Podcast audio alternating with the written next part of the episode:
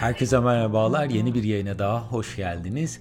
Genellikle çoğu insanın kendine gelmek ve güne başlamak için tercih ettiği ve dünyanın en çok tüketilen içeceklerinden biri olan kahvenin hangi koşullarda ne gibi faydaları olduğunu bu yayında konuşalım istiyorum. İsterseniz daha fazla beklemeden Buyurun hemen konunun detaylarına geçelim. Bu arada yaptığım yayınları beğeniyor ve yeni yayınları kaçırmak istemiyorsanız dinlediğiniz platformlardan abone olarak tüm yayınlara anında ulaşabilir veya Patreon üzerinden bana destek olabilirsiniz.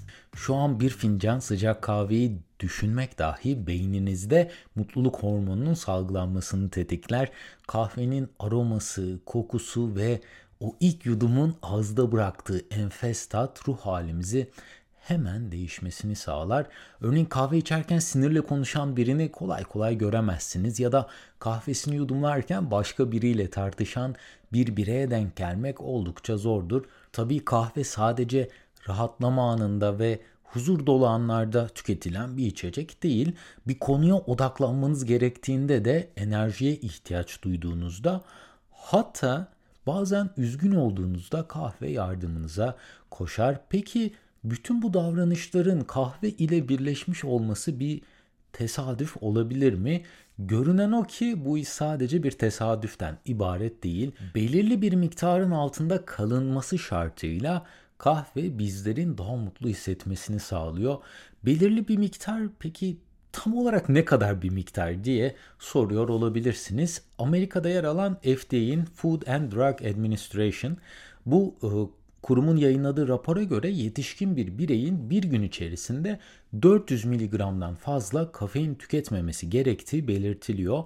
Bu bir gün içerisinde kullanılan tabi e, kahvenin çekirdeğine bağlı olarak ve kafein miktarına bağlı olarak 3 ila 5 bardak arasındaki bir tüketime eşdeğer. Ancak bu raporda yine her insanın metabolizmasının kafeini sindirme süresinin farklı olabileceğinden dolayı bu miktarın dahi bazı bireyler için çok fazla olabileceği vurgulanıyor. Ben şahsen her sabah kahvaltımı yaptıktan sonra bir bardak kahve tüketiyorum. Bazen hava böyle çok soğuk olduğunda öğleden sonraları da ufak bir bardak çay ya da kahveye karşı koyamıyorum açıkçası. Podcast'in de isminin ortaya çıkmasına sebep olan Türk kahvesi benim en sevdiğim kahve türü ve Türk kahvesi ortalama olarak 50 ila 65 mg kafein içeriyor. Bir bardak espresso ise 64 mg kafein içeriyor. Enerji içecekleri tüketenlerin de bu konuda aslında çok dikkatli olması gerekli. Çünkü bazı enerji içecekleri çok yüksek miktarda kafein ve şeker içeriyorlar. 2022 senesinde belki duyanlar olmuştur. Amerika'da yer alan Panera Bread adındaki bir işletmede 21 yaşındaki genç bir kız çok fazla Charge Lemonade adı verilen yüksek kafein ve şeker içeren enerji içeceğini çok fazla tükettiğinden dolayı kalp krizi geçirip hayatını kaybetmiş. 21 yaşındaki bu genç kız LQTS adı verilen bir kalp rahatsızlığına sahipmiş ve yüksek kafein de ne yazık ki bu rahatsızlığını tetiklemiş ve kalp krizi geçirerek hayatını kaybetmiş. Bir de herkesin kahveyi tüketme zamanı ile alakalı bir teorisi var. Yani kimi insan için uyanır uyanmaz, kimisi için kahvaltıdan sonra, kimisi için de günün herhangi bir saati kahve tüketmek oldukça ideal gözüküyor. Peki bu konuda kim gerçekten haklı? Teorileri bir kenara bırakırsak yapılan araştırmalara göre Kafein tüketildikten 6 saat sonra dahi %50 oranında vücudumuzda kalmayı başarıyor. Kafeinin vücuttan tamamen atılması için geçmesi gereken süre yine ortalama bir birey için konuşursak 10 saati buluyor. O yüzden uykuya dalmadan önceki 6 saat boyunca kafein tüketmek uyku kaliteniz ve genel olarak sağlığınız için yararlı olmayacaktır. O yüzden uykuya dalmadan 6 saat öncesine kadar kafein tüketmek uyku kalitenizi ve genel olarak sağlığınızı olumsuz etkileyebilir. Bu uyarıları yaptıktan sonra kahvenin bize bir faydası var mı yok mu? Gelin bir de buna bakalım. Kahve içmek sadece psikolojik olarak bizlerin daha mutlu bir faza geçmesini sağlamıyor. Aynı zamanda da kafeinin içerisinde yer alan bazı kimyasalların kanımıza karışması ile de bazı fiziksel faydalar dahi görmeye başlıyoruz. Ben bu kimyasalların listesini ve ne işe yaradıklarını yine açıklamalar bölümündeki linkte ekledim. Oradan ulaşabilirsiniz. Kahve içtiğimiz zaman e, kahve adenozin adı verilen bir nörokimyasal maddenin etkilerini taklit ediyor. Bu madde bizim uykumuzun böyle gelmesini sağlayan, yorgunluk hissettiğimizde çoğunlukla beliren bir madde.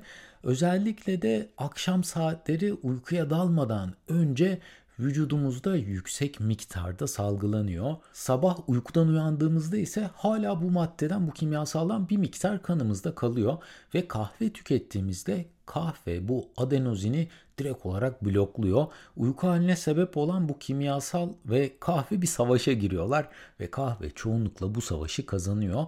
Adenozin reseptörleri bloke edildiğinde vücudumuzdaki dopamin miktarı artmaya başlıyor. Bu hormon bizlerin kendimizi iyi hissettiğimiz zamanlarda daha fazla miktarda salgıladığımız bir hormon. Kahveden bir yudum aldığımızda beynimizdeki nörotransmitler uyarılıyor ve dopaminin etkisini hissetmeye başlıyoruz. Dopamin çok fazla bağımlılık yapan bir hormon bu arada. İşte alkol, sigara, uyuşturucu, çikolata ve diğer haz duygusu yaratan içecek ve yiyecekler bizlerin dopamin salgılamasını sağlıyor. Bu duyguyu bu yüzden dolayı tekrar ve tekrar yaşamak istiyoruz. Ancak bu maddeleri belirli bir miktarın üstünde tükettiğimizde aynı miktarda dopamin salgılayamıyoruz. Çünkü vücudumuz bu maddelerin fazla miktarda tüketilmesi sonucunda bunlara karşı bir e, direnç geliştiriyor ve aynı miktarda dopamin salgılanmamaya başlıyor. Bu sefer de çoğu insan bu maddelerin miktarını arttırma yolunu seçiyor. O yüzden kahvede de belli bir miktarın üstünde kahve tüketmeye başlarsanız vücudunuz kafeine karşı direnç gösterecek ve aynı mutluluk hissini ve haz duygusunu yaşamanızı engelleyecektir. Kahve sizi mutlu etmenin yanı sıra içerdiği kimyasallar ve bileşenler sayesinde çok çeşitli faydaları da bizlere sunmaya başlıyor. Kahve kanser ve kalp hastalıkları gibi sağlık risklerini önleyebilecek kadar zengin antioksidan kaynaklarından bir tanesi. Tabi bu antioksidan seviyesi kafein içeriğine göre de değişiklik gösterebiliyor.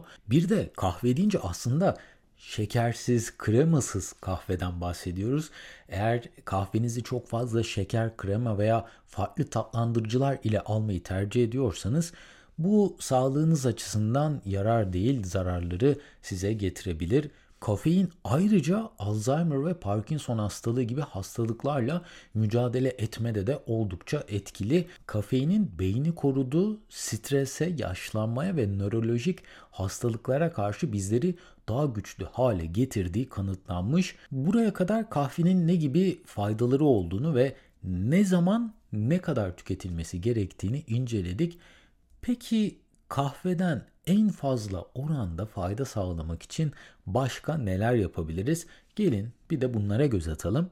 İlk olarak hafif kavrulmuş çekirdekler koyu kavrulmuş çekirdeklere göre daha yüksek kafein içer içeriğine sahiptir. Bu yüzden bir dahaki sefere kahve çekirdeği alacak olursanız hafif kavrulmuş mu yoksa koyu kavrulmuş mu olduğuna dikkat edin. Bu tabii ki yine sizin damak zevkinize bağlı bir seçim olacaktır. Kahve içmek için en uygun zamana bakacak olursak sabah 6'da uyandığınızı varsayarsak sabah 9.30 ile 11.30 arasında kahve içerseniz kahveden maksimum oranda fayda sağlayacaksınız.